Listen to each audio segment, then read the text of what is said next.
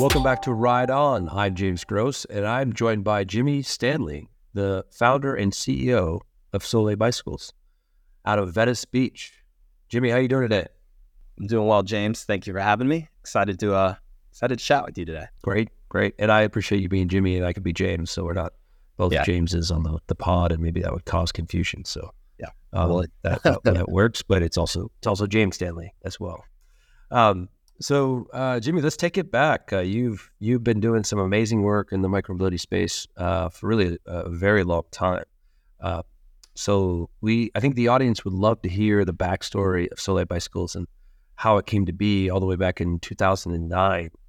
Um, and let's just let's go through the journey. So let's start in 2009. Though, what were you what were you thinking when you when you wanted to start your company? Totally. Yeah. So uh, back then I was in college, and uh, really the the idea was it was just a class project for one of our business plan classes. So at the time we saw these New York fixie riders, um, in like you know 2009 2010 era, right? And these guys were building these bikes piece by piece. And it was like you know a thousand to two thousand dollars for these one of these bikes.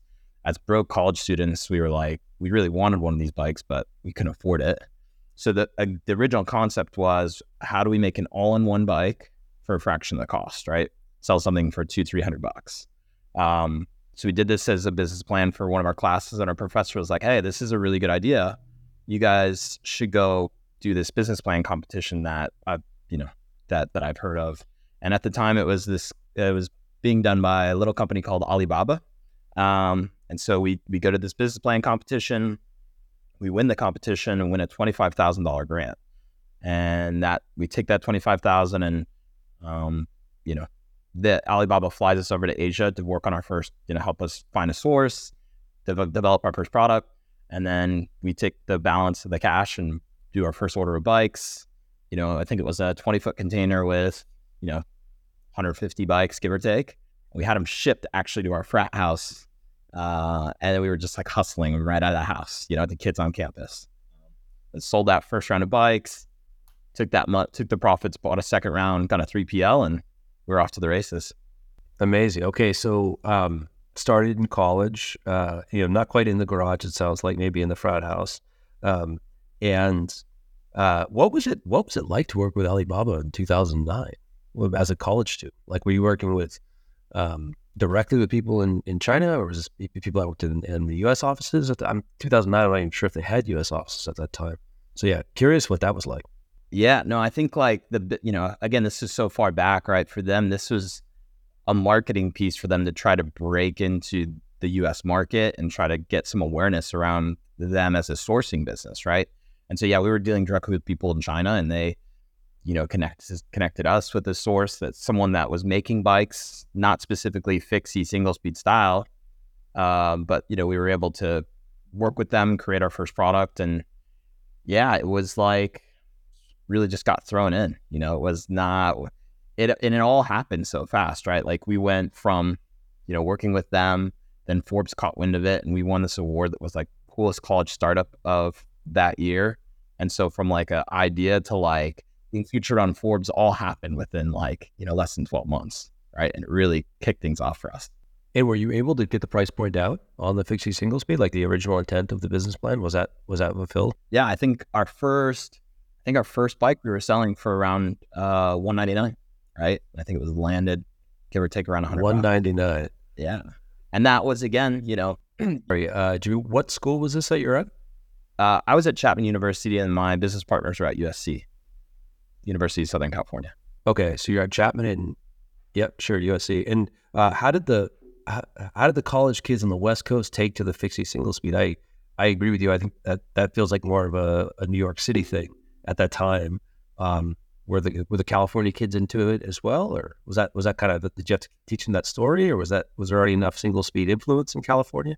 yeah, I think what really attracted people to it were like the really bright colors and like you know from the early days we were we liked to ride bikes but we didn't have like a background in like professionally riding or like competitive riding or anything like that and actually my partners and I we all had backgrounds in music art fashion and so when we were designing the products you can go on our site you can see our product now the colors and the simplicity of the design was such an emphasis from the early days, and so those really loud, bright, fun, fun colors really helped sell the product. People were really attracted to the design, and not necessarily just because it was a single speed or fixie style bike, right?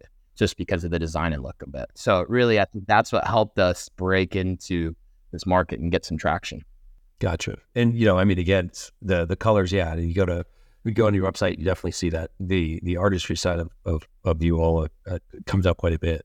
Um, but you know, we had uh, we just put out the interview I did with Levi Conlow from Lectric eBikes. We now sells more electric bikes in America than anyone else, and you know, I think what Levi is so religious about is the cost and getting the cost down and passing that cost, um, the the cost savings onto the consumer. Sounds like that is a big part of your story, at least to start. Was that I assume that 199 price point, um, you know, you I'm that's got to be the cheapest game in town or close to the cheapest game in town for these kids. Yeah, I mean when we were when we were selling at that price, that was totally the the cheapest price, and that's still a big part of our business model, being a direct to consumer brand, offering a really high quality product at a competitive price is you know really been the name of the game for us since the beginning. Um, you know we've we've really relied on that as you know selling direct through our website, selling direct through our retail stores. Um, the direct business has been really really crucial for us. And again, you by offering that more competitive price, we may not necessarily have as much wholesale margin to sell in into bike shops or whatnot. So that was by creating our own distribution versus going the more traditional route of selling into bike shops was another way that allowed us to sort of differentiate and um, you know separate ourselves from from the competitors. Yeah. So I mean, at this timing, 2010 or so, you're you're really like a pioneer on the DTC side, um, in, in doing your business that way. So let's let's continue to go through the evolution. So you you know you're able to you're able to offload your first couple containers. Um, you're able to sell them right out of your your your dormitory. Um, where does it go from there? I assume at some point you graduate college, maybe you don't graduate college um, with the business. Um, but take us through you know 2010 and 11 and 12 and 13. Yeah. So business starts growing, and like I said, like we our first batch of bikes we were selling through the college campus, and um, then we set up a website, and we get this uh, we get this article within that year from Forbes calling us one of the coolest college startups of I think it was 2010. And a funny story around that, we this this article goes live, and we had a sort of makeshift website at the time. Um, and but one of the things we didn't have was like inventory control, very basic thing. Like it was just like you could sell unlimited amounts of each of the SKUs, right? So this this article goes live, and we we do like a quarter million dollars in sales in like a few weeks, but we're selling bikes that we don't have. So yeah, so then we had like, and our payment processing was through PayPal. And so we we ended up refunding it was some like two hundred thousand dollars, and PayPal called us just like, "What the hell are you guys doing? Like, we've never seen someone refund this much money."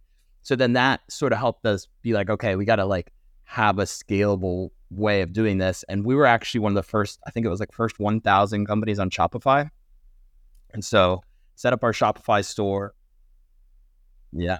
Yeah. Shopify early days. We got, I mean, we, we played that one right, right? Because now they're really the marquee sort of go to e commerce platform. Um, but we were on one of the like first 1,000 stores on Shopify built the website, built all the correct controls to really make this like a direct to consumer business. And again, I think that was just like a byproduct of the time we were in, right? Like social media was really growing and like the ability to build businesses on social media was an idea that was like really starting to take wind. And then like the ability to market via Facebook, Instagram, and Google really was something that was starting to happen. And so we were like, again, we we came into this business it was just a timing thing. Like these things were all happening. We were able to leverage them and get success. And that, that that's kind of how we further developed the business. And so, yeah, we graduated school and we, mo- we all moved to Venice Beach and all being in from Southern California because to us, Venice Beach was like the cultural hub of California where you have art, music, fashion, you have entrepreneurs, you have crazy people, you have like all this mix of culture that we thought was like super important, you know, a great landing spot for the brand to be based out of, right? Um, and, and again, for us, like we were, we all had backgrounds in art, music, and fashion, and not necessarily bikes, and so that was like really inspired us when we designed the product, right? Like, where do we want the brand to be based, and how do we want to design the brand? Um, and for us, it was like a bicycle for many people is something that's really just gets them from point A to point B.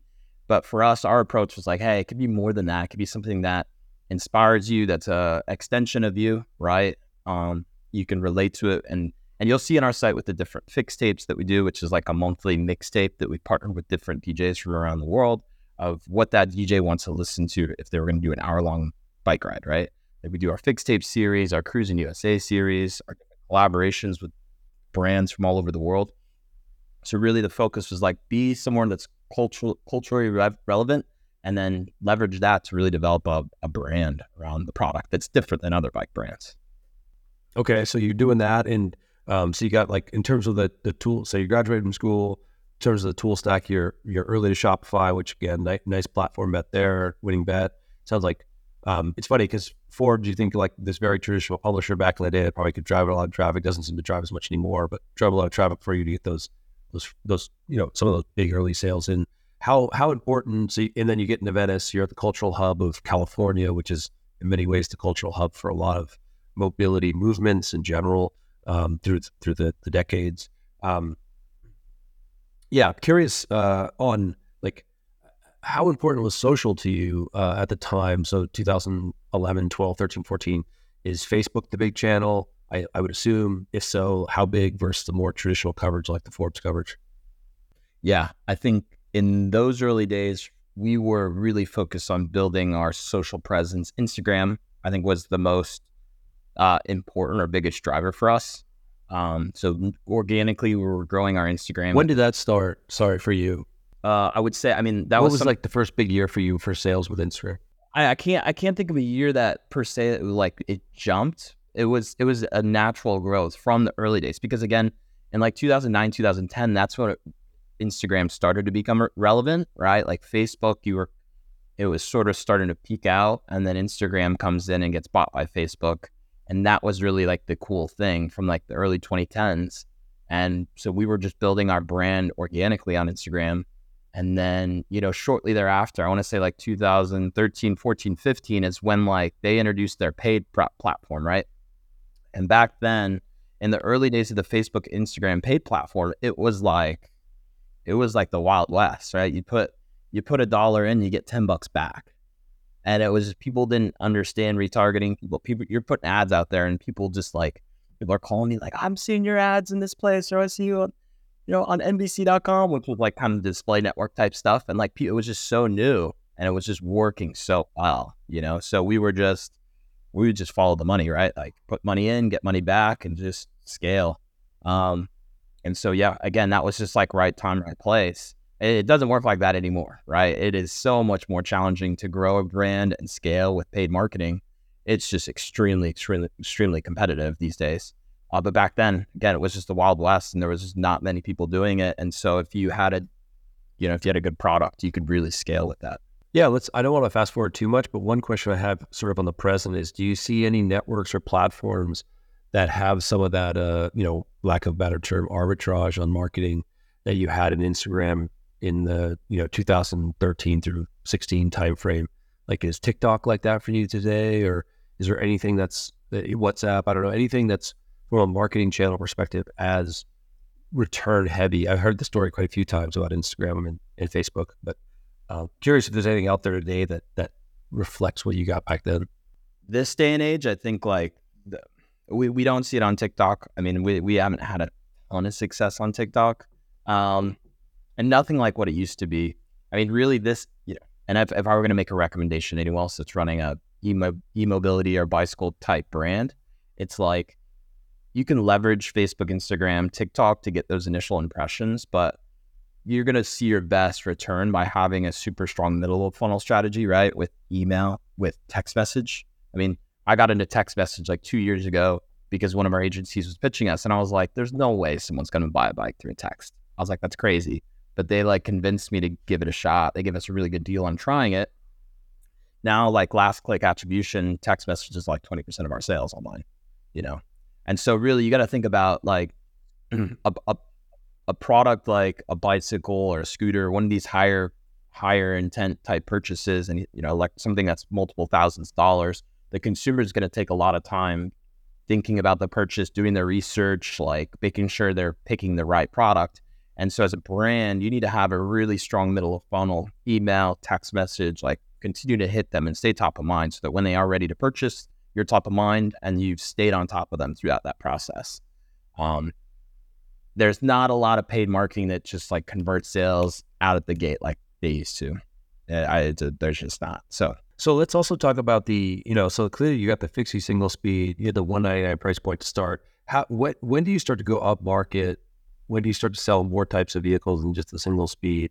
Um, and actually start to charge more money too. Just curious how that what that evolution looked like and you know what maybe your advisors were telling you or people around you were like, hey, you know, Jimmy, you got to do this too. Like, uh, just curious how you moved out of the just the single speed market as you as you had more success. Yeah, I think, you know, from the single speed, we slowly just developed more products that we were seeing in our local market that we thought made sense, right?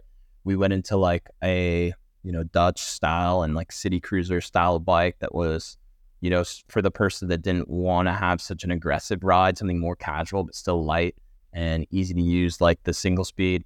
We came out with just a traditional beach cruiser as well because that's just a, a, you know a very massive market for us here in the beach. And then also when we opened our USC store, that was like the main bike that people rode around at USC. Um, went into multiple speeds of the city bike and the Dutch. Um, again, this is a natural sort of evolution of saying, hey, what does the market want in our area? Um, and you know, then we just slowly kind of built based on what our consumers were telling us. And then this year, you know, granted, it's been about 13 years, we just, you know, finally just came out with our first electric bike. Um, and the thing was, you know, we've been thinking about electric for probably five, six years. I think we were just, you know, design is such an important part of our aesthetic and the brand. And we were just having so much, so many challenges trying to find or design or, or find a partner that could help us make a bike that kept that really s- sleek, minimalist design aesthetic to an electric bike. You know, uh, the early days of electric bikes had these like big battery packs coming off the back or the battery pack, you know, attached to the frame. And it just, we couldn't make it work where we felt comfortable with the design aesthetic. So we were extremely pa- patient in the development and, and coming to market with an electric bike. But now, you know, this, this first one we brought, brought out, I think really aligns with that kind of design simplistic aesthetic. And then we're also working on four other electric bikes that all are within line of our previous products, but also from a look and design aesthetic are aligned with the brand as well. Okay, so yeah, I mean this is the big this is the big moment for us. Like you've you've released the E24. We it at Micromobility America a couple weeks ago. It's really fun to ride. Really, I mean, to get to get many ways speaks to a lot of things that you're saying.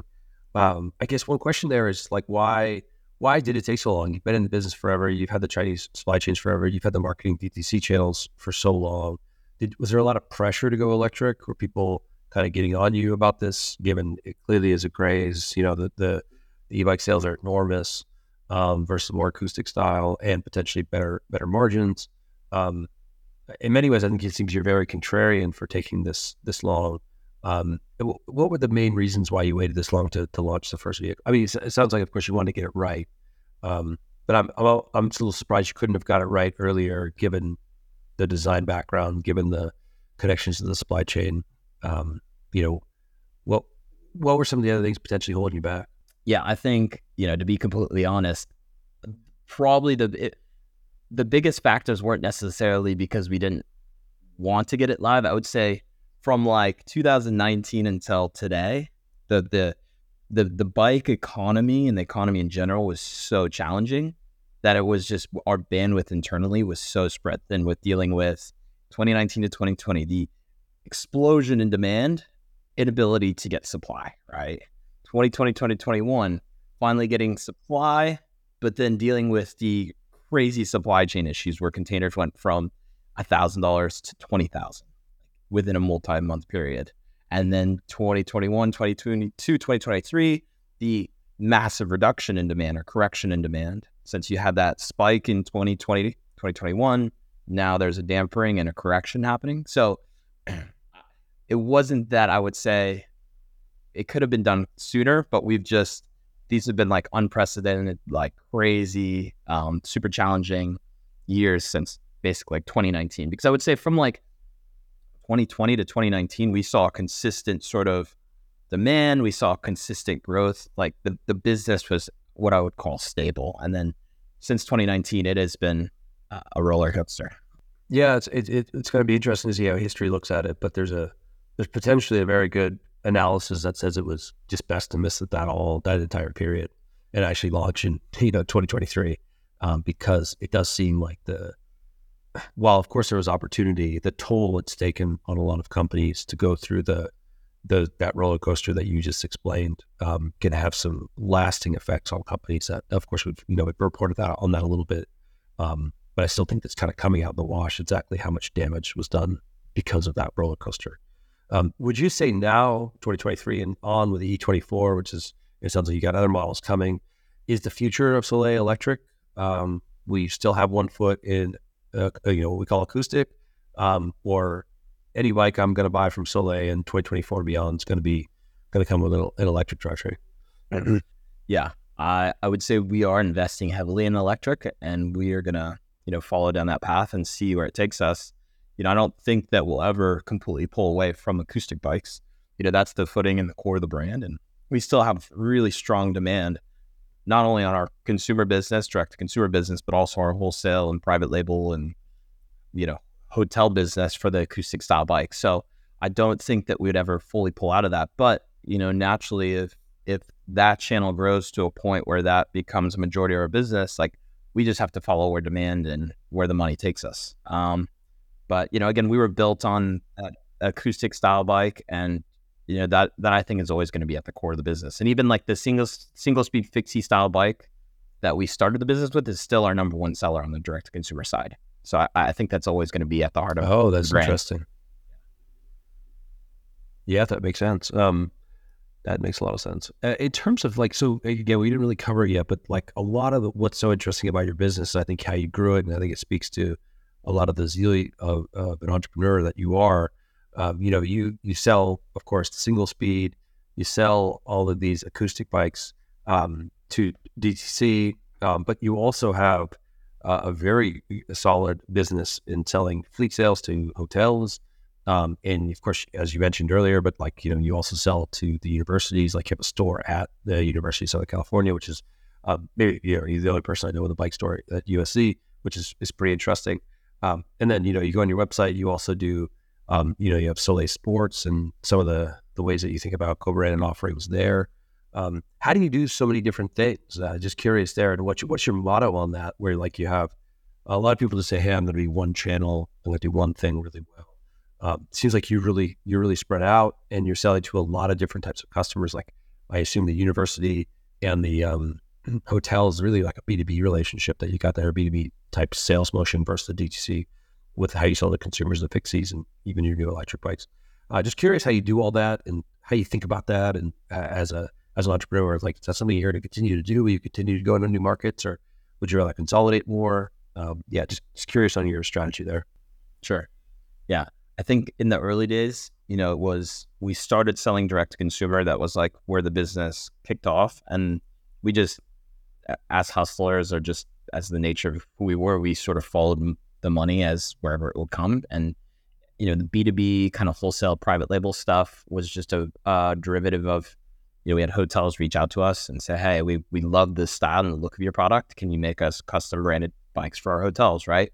After getting a few of those deals, it was like, "Hey, okay, let's figure out how we can scale that or create a more formal offering um, for these hotels." Right, and that's built into like over 400 hotels across the U.S. have our product, and then in Southern California alone, we do a hotel sales and service business. We're actually servicing the product for those hotels in the Southern California area or a subset of them. Um, and then similar, like we had, again, uh, because our product's so simplistic and clean looking, we had like vitamin cocoa or vit- vitamin water. One of the coconut water brands, one of the water beverage brands back in like 2010 reached out to us and wanted like a co-branded bicycle.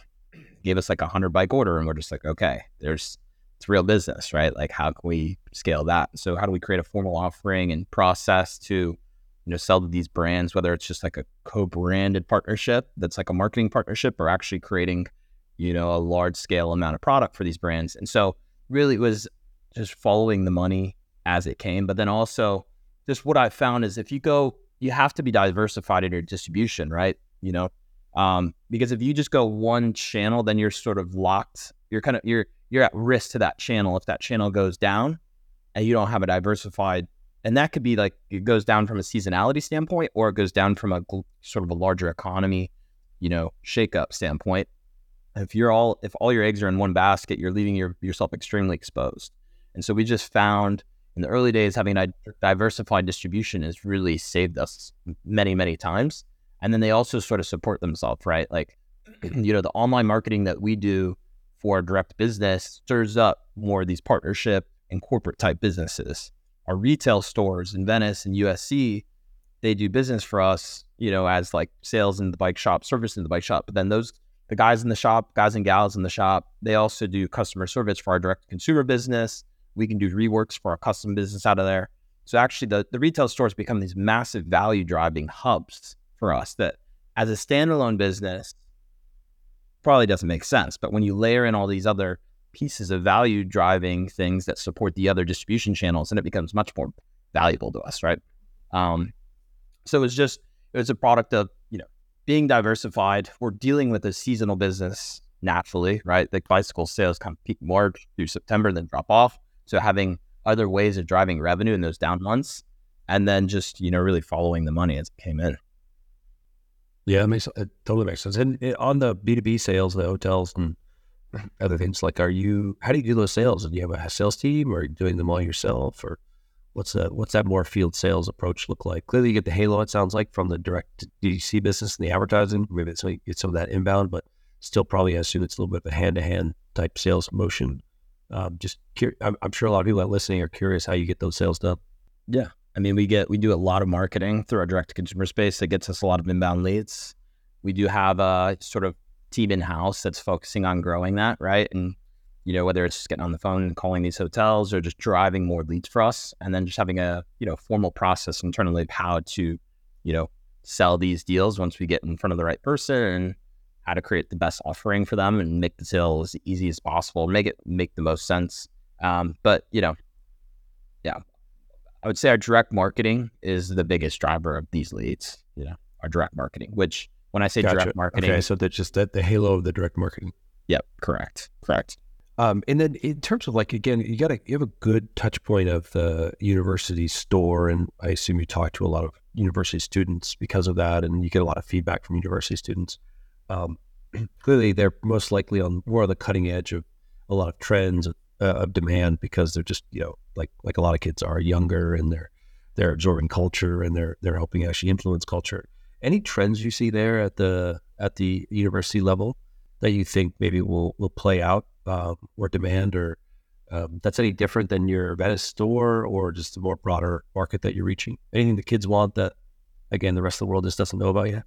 And I promise I'm not saying this because I'm on a micromobility podcast, but what we've actually seen over the last five years is acoustic bike sales are declining, and then like electric scooters and electric bikes are growing. I don't know if that's just specific to the that campus, but I mean we've just we've seen that uh, just a total change in the five years of running that shop. Like it's it's the, the demand is drastically falling for acoustic bikes there, and then we've had to replace it with like bird style electric scooters, more price point electric style bikes because again the the the the consumer at a college campus is very price sensitive, just like we were when we started our our business, right? Um, and so, price point electric products have really are growing, and the acoustic products are are declining. Interesting. And on the scooter side, that's a good that's good insight. I would I was even thinking about with your store. How how important are scooters for you at your university store, and how important do you think they will be in the future vis-a-vis the, the, the bikes? It's it's just a supplementary product. I would say like it makes up less than 10% of the like uh, you know we'll, we'll, call it like the product sales of like the you know a bike or the e-bike or scooter. It's it's probably less than 10% but it's it's growing. And then it's also a product that we sell in our b2b business so we found demand in that.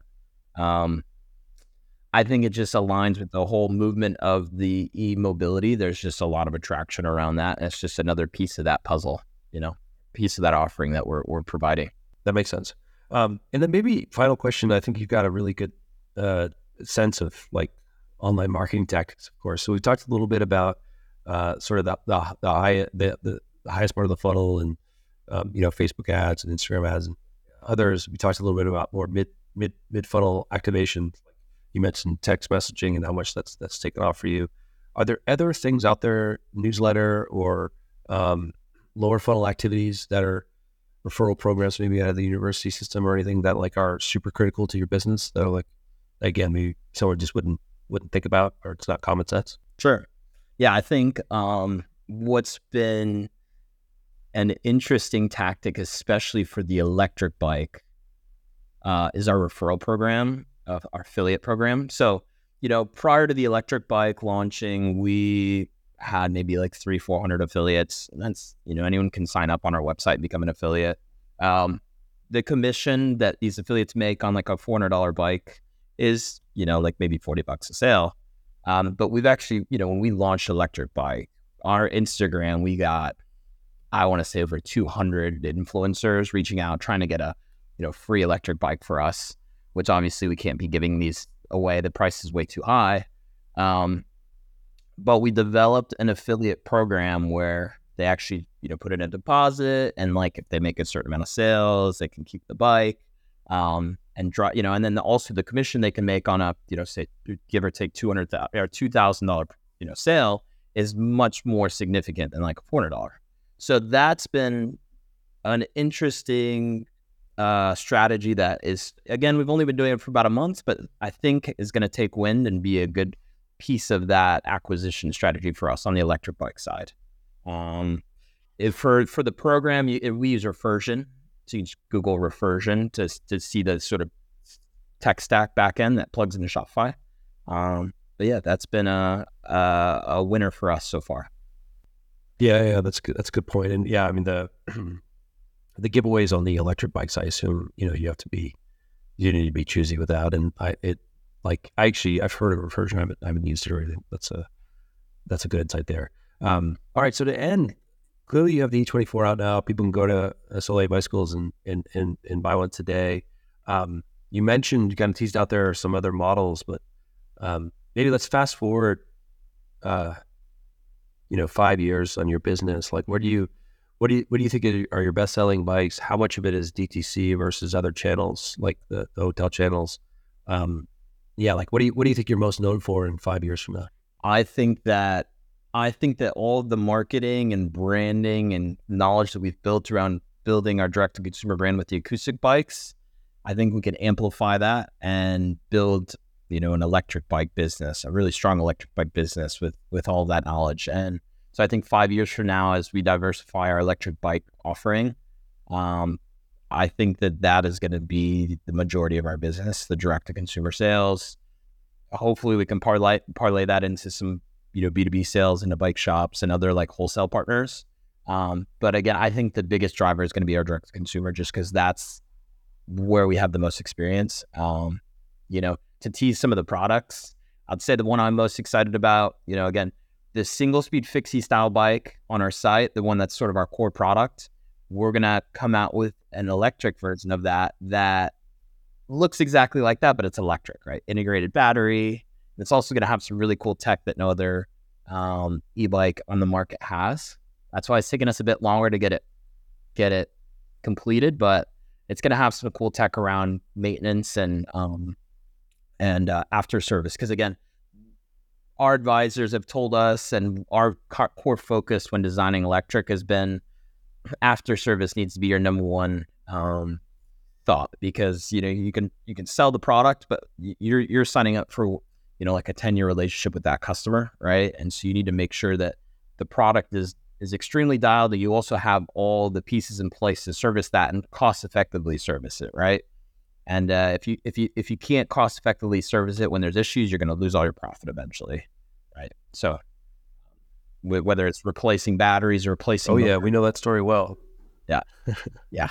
So yeah, totally. No, I know it's a uh, that that's a definitely a big thing. Well, I mean, I think we're we're pumped to see more of your products, Jimmy. I think you're, I mean, I think there's a there's a lot of inspiration. I think a lot of people can take from you, and you know, there's just also no there's no denying what 14 years of building a business, uh, the, the, the benefits you can hopefully draw from that as like you're still, you know, you still build a business in a modern era, right? You're the first 1,000 companies on on a tech stack like Shopify, um, but yet, you know, the the compounding nature of what you see in the market and uh, you know, build some Teflon on your business. I think is really interesting. It allows you to to make these big bets and um, while also being like you know a nimble company. I think we've seen a lot of the really more traditional acoustic businesses struggle in a transition. Um, partly because they're much bigger, they're run by bankers, the founders are gone, like a lot of the soul is gone out of those businesses. Um, and I think you said it that eh, like like I talked to Swifty Scooters who won our startup awards last week of the UK. Like you know, it, eh, there's something to be said about founders in the business. The business is ten or ten or twelve years old, um, and you know you're still you know sharp as a tack, and you've got tooling, and you've got the brand, and you've got the, those years of just the scars, which are, are really valuable scars to have.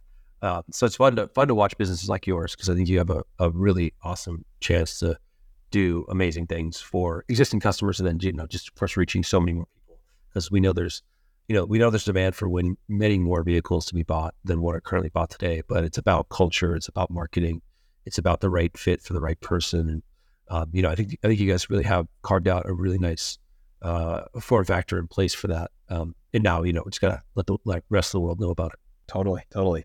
I appreciate all the kind comments, James. That uh, that means a lot. And yeah, we, are excited to continue to develop the business and, and put good products out there and and and learn more about the space. Work with great people like you. you guys ran a great event that we were fortunate enough to go to two weeks ago, and you know we're we're excited to continue to work with you guys in the future and go to all other U.S. events, maybe some of your international ones, and uh, yeah, it's it's an exciting time for us and an exciting time for the micromobility space. So thank you for you know giving us the microphone today to tell our story and helping grow this grow this space that is going to be a a big part of the bicycle alternative transportation industry going forward for the US. So yeah, awesome. Of course, yeah. Well, with that, I'd like to say ride on. Go check out, uh, you can find Jimmy on LinkedIn. You can find his company, of course, at solebicycles.com. Um, and yeah, get yourself on one of those vehicles. They're, uh, they're fun. I've had a chance to ride them. So yeah, have a great day, Jimmy. Thank you so much, James. Cheers, guys.